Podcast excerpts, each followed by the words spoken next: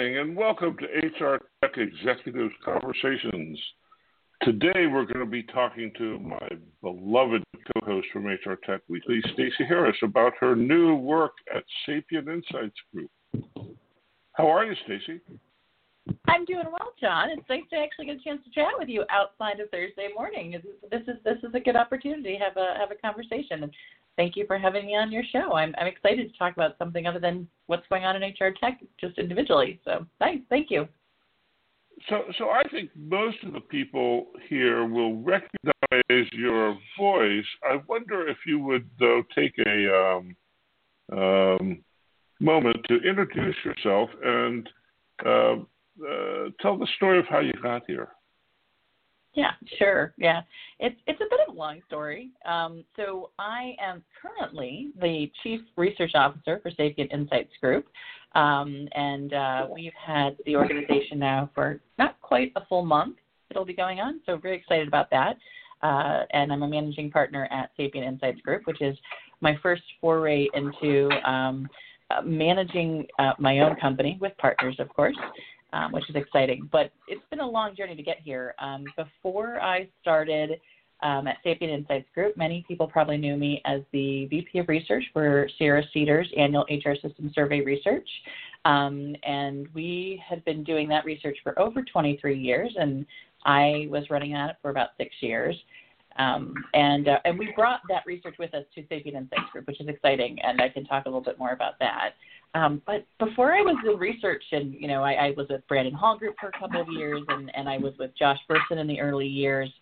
Um, I was a practitioner, like a lot of the um, people who respond to my research and surveys these days. I started out as um, an instructional designer.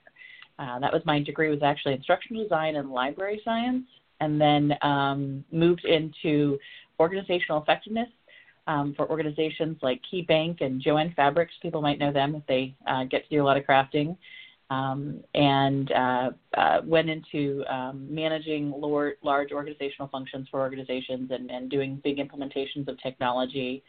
Um, and, and that's where I got the opportunity first to learn about what research could do inside of an organization and how it could help organizations make changes.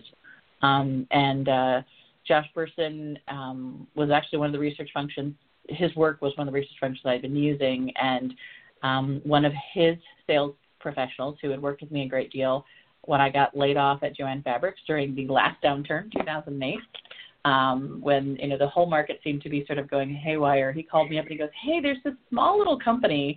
It's it's, a bit of a leap of a faith. Would you be interested in, you know, doing consulting with a company called Bersin and Associates?" Um, and I was the 13th employee there, and that started my work as a researcher. So it's been a little bit of a bumpy road getting here, but I I love the work that I do. I've been very very lucky and blessed to do it. So.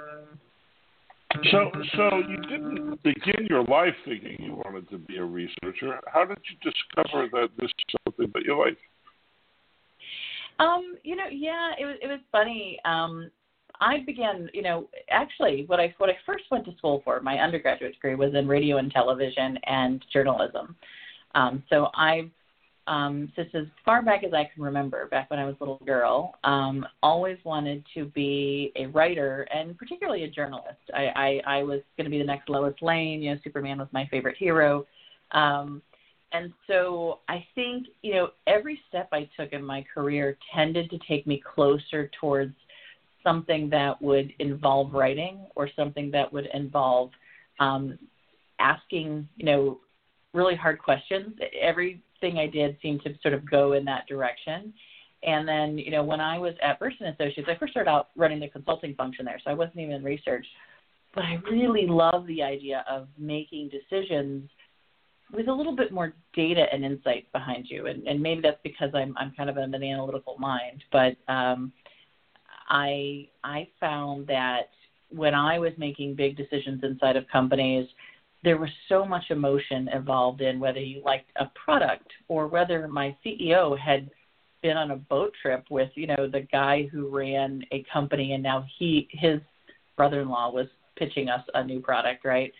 Um, and it was really hard to counteract those kind of relationship and emotional decisions with anything but data. Um, but when I had data, I was able to sort of make a business case and build out a business um, model for for why we should maybe do something a little bit different. And so for me, once I got into consulting, um, I was just drawn to the really difficult questions that required data to make them. So that's how I got into research, and I was really excited when I got a chance to start doing the research itself.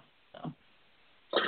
So then, then, then you, I don't know. I guess it's five years ago or so. You started um, shepherding this amazing piece of research, which is the Sierra Cedar Annual Survey of HR Technology. Um, that also was kind of a leap. Um, and and so talk about how it was to to to that used to be run by Lexi Martin, who did a fabulous job setting things up and organizing it. What was it like, like to step into somebody else's shoes and um, um, learn how to do what they did, and then learn how to uh, take it to the next level? Yeah, that was actually really hard because I had, I mean, doing research with Josh um, had had been amazing, and I had learned from Karen Leonard, who worked with Josh, and she was um, his uh, really ran the research function for a long time over at Bersin and Associates, and she had come from um, Apple and Google and had an amazing background. But the research there was much more, you know, ask 36, you know, no more than 36 questions, and focus on quick, you know, um, data points that you could then sort of turn into a small report. Um, Lexi's approach was a really different um, uh, conversation. She was really assessing sort of an entire sort of area of um, application and technology inside of an organization, the entire HR function. And she was asking a lot of deeper questions, things that, you know, oftentimes didn't get asked inside of a lot of the smaller surveys, right? Like she was asking things about resources and budgeting and, you know, um, you know, how long things took. And and having been in consulting for a while and having been a practitioner, I realized that the stuff she was actually getting to was more than sound bites. And, and not that, you know, all research is good. Every, every piece of research has its own value, but, but she was getting to the stuff that I would have needed to make the business case for making change. Um, so I was, I was a bit scared when I took over because I had a lot of long conversations with Lexi about how do you get enough people to answer the kind of questions that she included on her research and how do we keep it fresh and what I, I came to realize over time is that not only was I um, being, you know, honored with given a, a very long-standing sort of piece of research and all the um, data that went along with it, I was also sort of being given a community of practitioners who followed the research and participated year over year. And it, what I learned from the community, and they taught me more than anybody, is that they were so excited about about sort of just thinking more broadly about their HR technology environment. We added a question this year that asked why do you why do you take the, the survey every year, um, particularly for those who had taken it year over year, and you know at least a quarter of people who have responded to that particular answer have said because it gives me um, an education that I needed on what's going on in the HR technology space. And so what I what I came to learn is that the survey and the community work hand in hand and what my job was was to make sure the two were were working for each other and that you know every question was something that someone could use in a business case every uh, response was some sort of feedback that i could give back to the market as a whole or to the vendors and so once i kind of figured that out um, i wasn't so much scared as i was trying to figure out how i could continue that in a way um, you know you and i have talked about this in the world that we're in, there's not enough time to take a survey or participate in as many things as you would like to participate in. So you have to make sure there's value add in every hour someone spends with anything that you're doing. And so I had to make sure I continued to give back to the community in, in some way. And I think we found that balance. We give back many benchmarks. We we make sure that people who participate get early uh, insights. We make sure people have access to the aggregate data, and we'll continue to do that.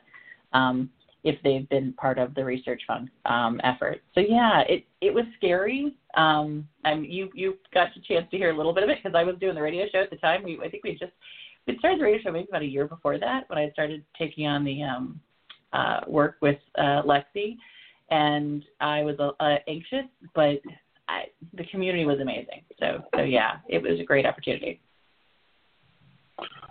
Long, it's a long journey. So, so now you're in this new thing called Sapient Insights, Sapient Partner Insights. Tell me the name yeah. again. It's Sapient Insights Group. We, we, we went back and forth between partner and group, and we decided that group made more sense because we, we were going to be building a team. There were partners who had built up the organization, right? It was myself, um, uh, Susan Richards, and uh, Terry Zipper, and Kim Seals, um, four women who I had worked with as customers and clients in previous roles, um, who had eventually gone off on their own doing own consulting work. And we had all sort of, we were at this juxtaposition when we all came together um, at the beginning, really, of the pandemic, where we were sort of looking for what was next and knowing that things were changing. And Sierra Cedar had made the decision that the research, as great as it was, wasn't sort of lending itself to where the organization itself was going. Um, and so uh, we got together and we said, well, what would be, you know, a really great opportunity would be to bring together the research and the advisory services that um, Susan had started with a company called Steelbridge, and create a new company called Sapient Insights Group. And uh, we we hope to build a really big team, a team of people who are focused on providing data. Um, both in the HR and the finance space to help people make better decisions on people and technology and processes. So, um, but that's a that's a know we're at the beginning of this journey, so it's going to take a little bit to get there all the way. So, so, so that was a mouthful. Can you give me like two or three short bursts of what are the things that you're going to do? Mm-hmm.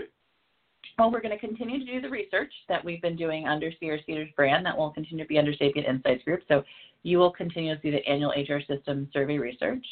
Um, we had started three years ago a finance systems and supply chain research, not quite as big as the HR, but we will continue to do that as well. Um, we will um, provide the aggregate data um, as we have always done, but we will also provide um, some deeper dives into that aggregate data. One of the problems I've had under Sierra Cedar is I've got more data than I have hands, um, and so I haven't been able to make um, the the breakouts by industry, the breakouts by um, product areas, the breakouts by um, you know uh, size and region as accessible. And so we're going to create a database where people can have access to those uh, type of breakouts. Um, where they can get some more insights into the data on the areas that are most important to them. Um, we will also be providing services in the area of strategic consulting around um, HR and finance technology and processes and tools. Um, we will not be um, focusing on implementations. Um, we and we will not have partners um, like many large organizations do. Our focus will be purely on the strategic side. So it's, it, when I say research and advisory services, it, it really is that. It's a research-driven um, organization with advisory services that support that research and um, provide guidance around how that research can be used. So, so will you be able to tell me what tools I should use for HR tech in my company? Is that the kind of advisory you're giving? Yeah, we'll be able to give you the starting point for it. I, I think that the exciting thing about about the team that I that we've put together is that um, we're really big on teaching you how to fish, right? Teaching you how to um, not just giving you an answer and saying, you know, here's a black box and it's it's an answer that you should just agree with. We're going to show you the data and the insights and the various options that organizations have, um, and then we'll we'll sort of letting you make the selection based off of those insights, right? Um, and I think that maybe is a little bit different than than what you see in some other organizations. Is the idea that we're going to sort of give you the data, the tools, and the questions you should be asking, right? And then, you know, kind of guiding you on, on uh, how to make those decisions, which is, is, I think, a really important step. Um, a lot of HR professionals I know who are out there, they've got a pretty good handle on where they're at. They just want to make sure that they haven't missed anything or to make sure that they're starting with the right list or to make sure that they're starting um, with the right set of data. And so that's our, our role. I think it's going to be for a while. But we're still we're still building out some of this. So so um, you know there might be um, other services that we add over time, um, but that's our primary focus right now. Awesome, awesome. So so when you look out at the world right now, it's it's a very interesting time. And um, here you are starting a company. It doesn't exactly look like a typical analyst company. It's something yeah, different yeah, than a typical analyst company. But my question is really about what you think about what's going on in the analyst world. You know, for for for my money, much of what's going on in the analyst world is breaking because it depended on groups of people being able to travel to companies to have meetings where the entire group of uh, analyst colleagues were informed, and no company can afford to do that on a one-to-one basis, and the um, um, video stuff doesn't really work very well. And so, so, so I'm wondering what happens to the analyst community, and it seems like it might do things like what you're doing, which is convert into um, some analyst function driving a larger advisory service. Do you think you're yeah. just a little bit ahead of the trend? Can hope. I can hope. I mean, I'm following. I think we're following a passion, and and and and we're following a need that we're seeing in the market. Um, and uh, um, you know, there are other analyst firms who I think have consulting as part of them, right? Um, I think the big difference that we're going to try and make is that research comes first. Uh, it is that it, it, we're not creating research to support the consulting, but that the consulting is actually supporting the research and showing people how to use it. Um, what I think is is happening in the analyst space is and I think this change has, was happening before the pandemic, right? I, you know, it, it, it's a mixture of sort of what is an analyst versus what is an influencer. Me and you have had this conversation many times, and I think the market as a whole constantly gets into the conversation of, you know, is an analyst only someone who does research? You know, if they don't do their own research, you know, can you be an analyst if you're sort of focused on sort of gathering up other people's research and sort of sharing it? Um, and is an influencer someone who has a large reach both in brand and, and quality of, of sort of contacts and networks. And all of those things have value in some sense. But I think for, for, for one of the biggest challenges is that many of the analysts in the market speak primarily to the vendors, right? That's their that's that's where they get their information from. That's where they do their conversations with. Even though they might do some data gathering of customers through you know interviews or through some data gathering tools that they create out there, um, the vendors are their primary clients, and and that's a I think that model might be what's breaking a little bit is that you know, the vendors need as much insight and advice as practitioners do. I, I know that sometimes there's sort of that pushback. Oh, well, if you're getting paid by a vendor, can you be, you know, agnostic? And there's a bit of a challenge there, without a doubt. But I do think that the vendors themselves are saying, hey, we don't have all the answers either, right? I, you know, there's an opportunity to learn from someone who's a little bit closer, maybe to the practitioners, or there's someone, or maybe someone who's a step away from our company who's not embedded in the the politics and the culture. And I think that's a lot of what analysts are bringing today to the vendor community is a third party perspective to their world. Um, what I what I do think is is the challenge is that the vendors themselves are changing how they market and how they reach their audience. And we shifted from a relationship based sale where you kind of knew everybody, it was a handshake and my boss knew somebody else's boss, right?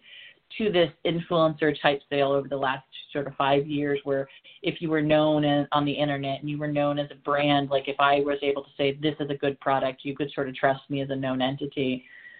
To now what i would say is a highly educated buying audience particularly in hr who's asking difficult questions and now vendors have to respond to those difficult questions because everybody has a little bit of the same product. So now I have to differentiate myself based off of what I'm uniquely going to do for you. An analyst is a their play as far as an influencer in that space is, is not quite as important. So I think that's a little bit of what's happening. The pandemic's just kind of set that up. That's interesting. So, so just just to dig in a little bit more on that, do you think that it's possible to have an objective view on the market? I think every analyst really tries hard, right? They, I, I, I would say that um, there is no doubt that if you spend more time with any one vendor and you see their product more, it makes you a little bit more biased towards whatever that product is, right?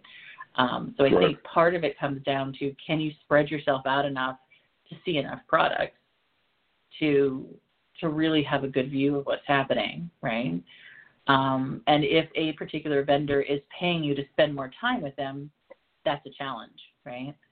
Um, I also think that you know wherever we come from, if, if our background is in product development or our background as a practitioner or our background is as a um, you know an engineer inside of companies, right? That also biases a little bit of our thinking because if you know how pro you know how coding is really done, you might not pay quite as much attention to the user experience because you know on the back end there's a lot of wonky stuff in there, and so you're sort of judging that system based off of your programming knowledge. For someone who is a practitioner background might only be judging it based off of how they see the practitioner could use it, right?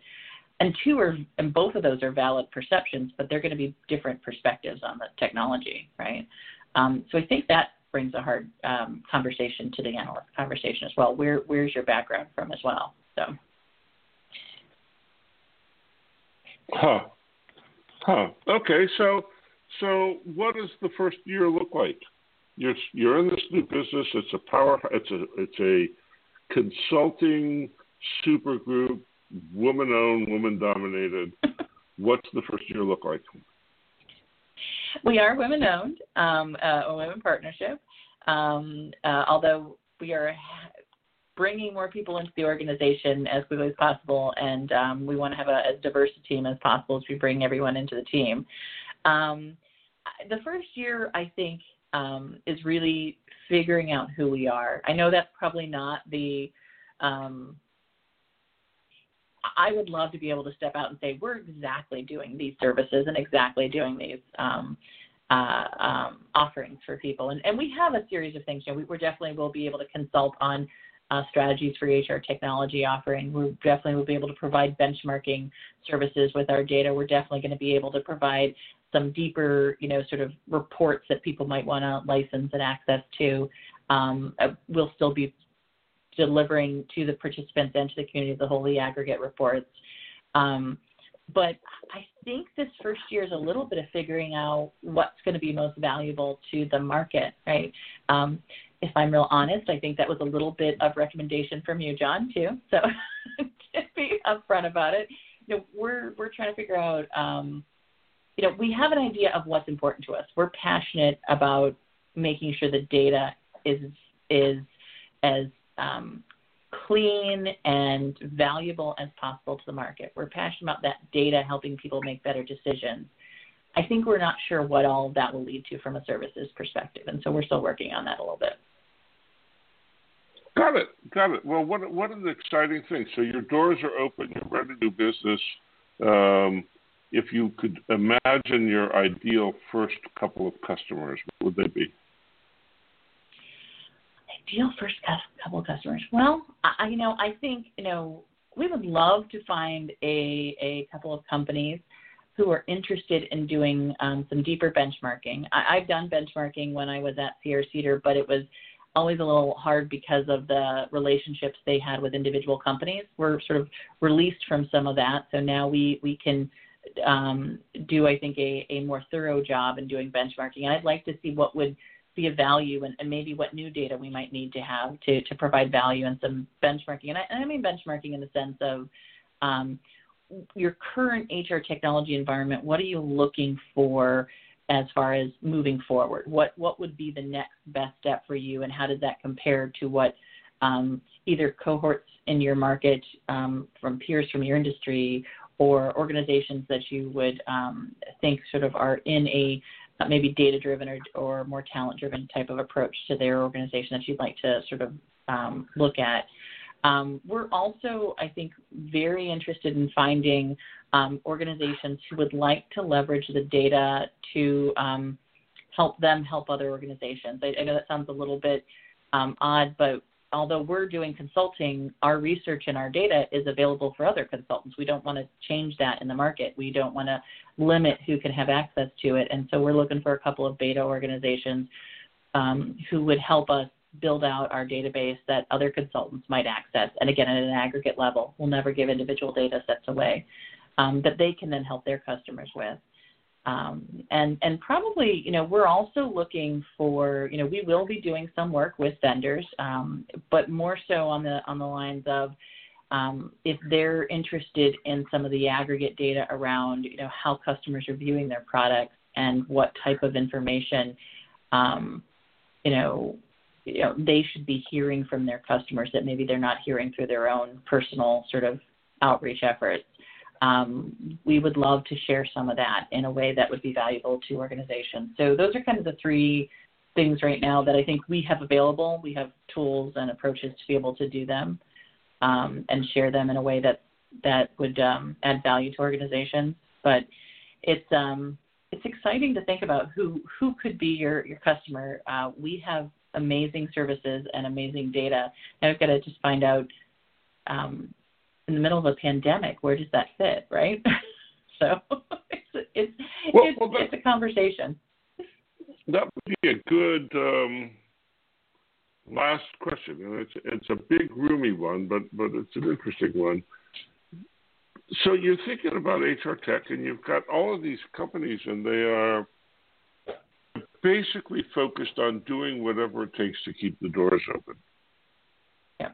Is is the data and usage and tool configuration that they had before um, Valentine's Day um, um, useful today, and how do you know?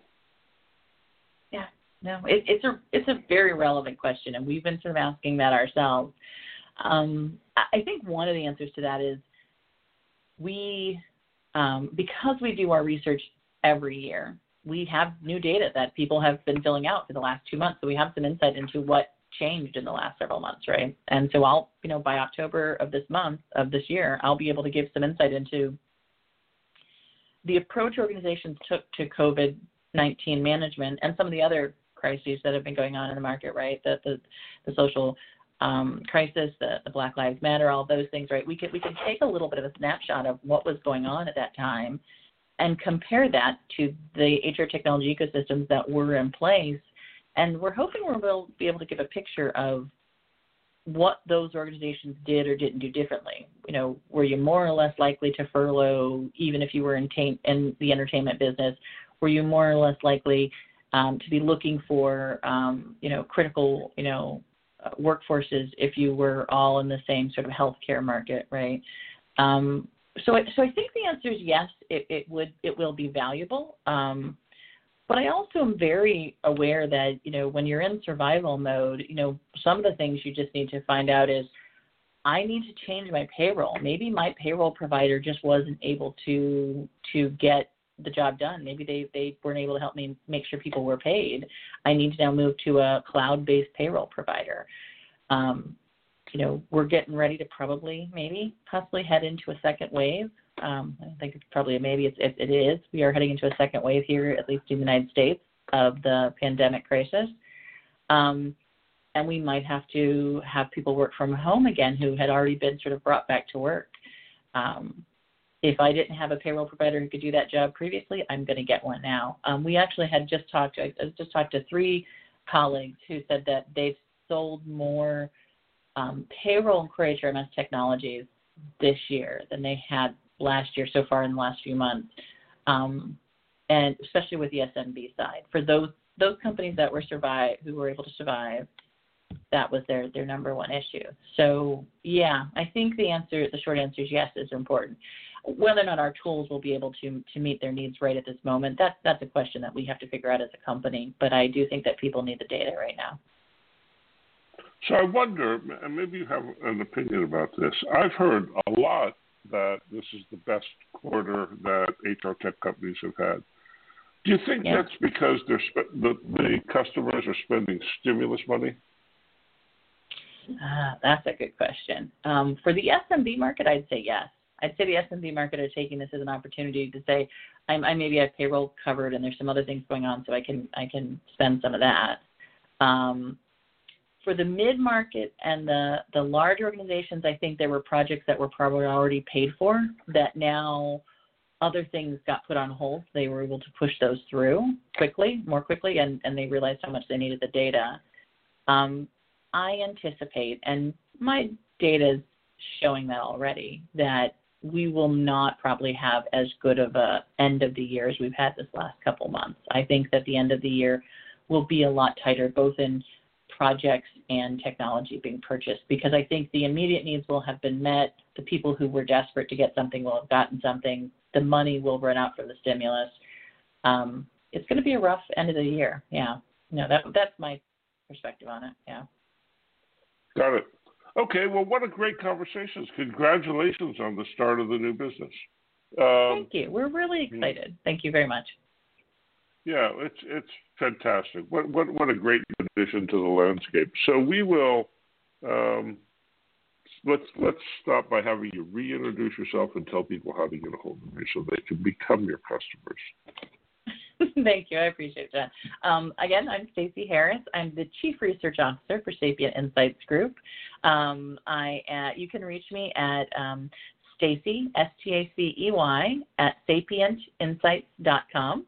Um, you can uh, find us on the web at sapientinsights.com, uh, and um, you can also uh, connect with me on LinkedIn at Stacey Harris on LinkedIn. And um, yeah, it's probably the easiest way to get a hold of us. And uh, yeah, I'd, even if you just have a question about what we might be able to do, happy to have a conversation. This is the perfect time for that kind of a conversation. So, and thanks, John, for giving me the opportunity to have um, a little bit of time to talk about it. The more we talk about it, the more you know. I think we get an idea of, of how to better explain what we're doing. Um, you know, my biggest fear was that people would be concerned about the research that it would continue, and so my big message has been that the research will continue. But I'm also wanting to make sure that people know that there are other things that we can now do that we haven't been able to in the past. So thank you, I appreciate it. Well, that that's great, and and we will do some. Um um, work to have the rest of your colleagues on so they can disagree with whatever you've said. Perfect. We are four very strong-willed women. You, you might get that, yeah. yeah. Well, I hope I so. I hope so. That would mean that it's a healthy start. So thanks for taking the time to do this. You've been listening to HR Examiner's Executive Conversations, and we've been talking with Stacey Harris, our good friend and one of the co-founders of Sapient Insights Group. Did I get that right? You got it right. Yep. Good. Well, thanks for doing this, Stacey, and thanks for listening in, everybody. And we will see you here back week, same bat time, same bat channel. Bye bye now. Thanks, everyone.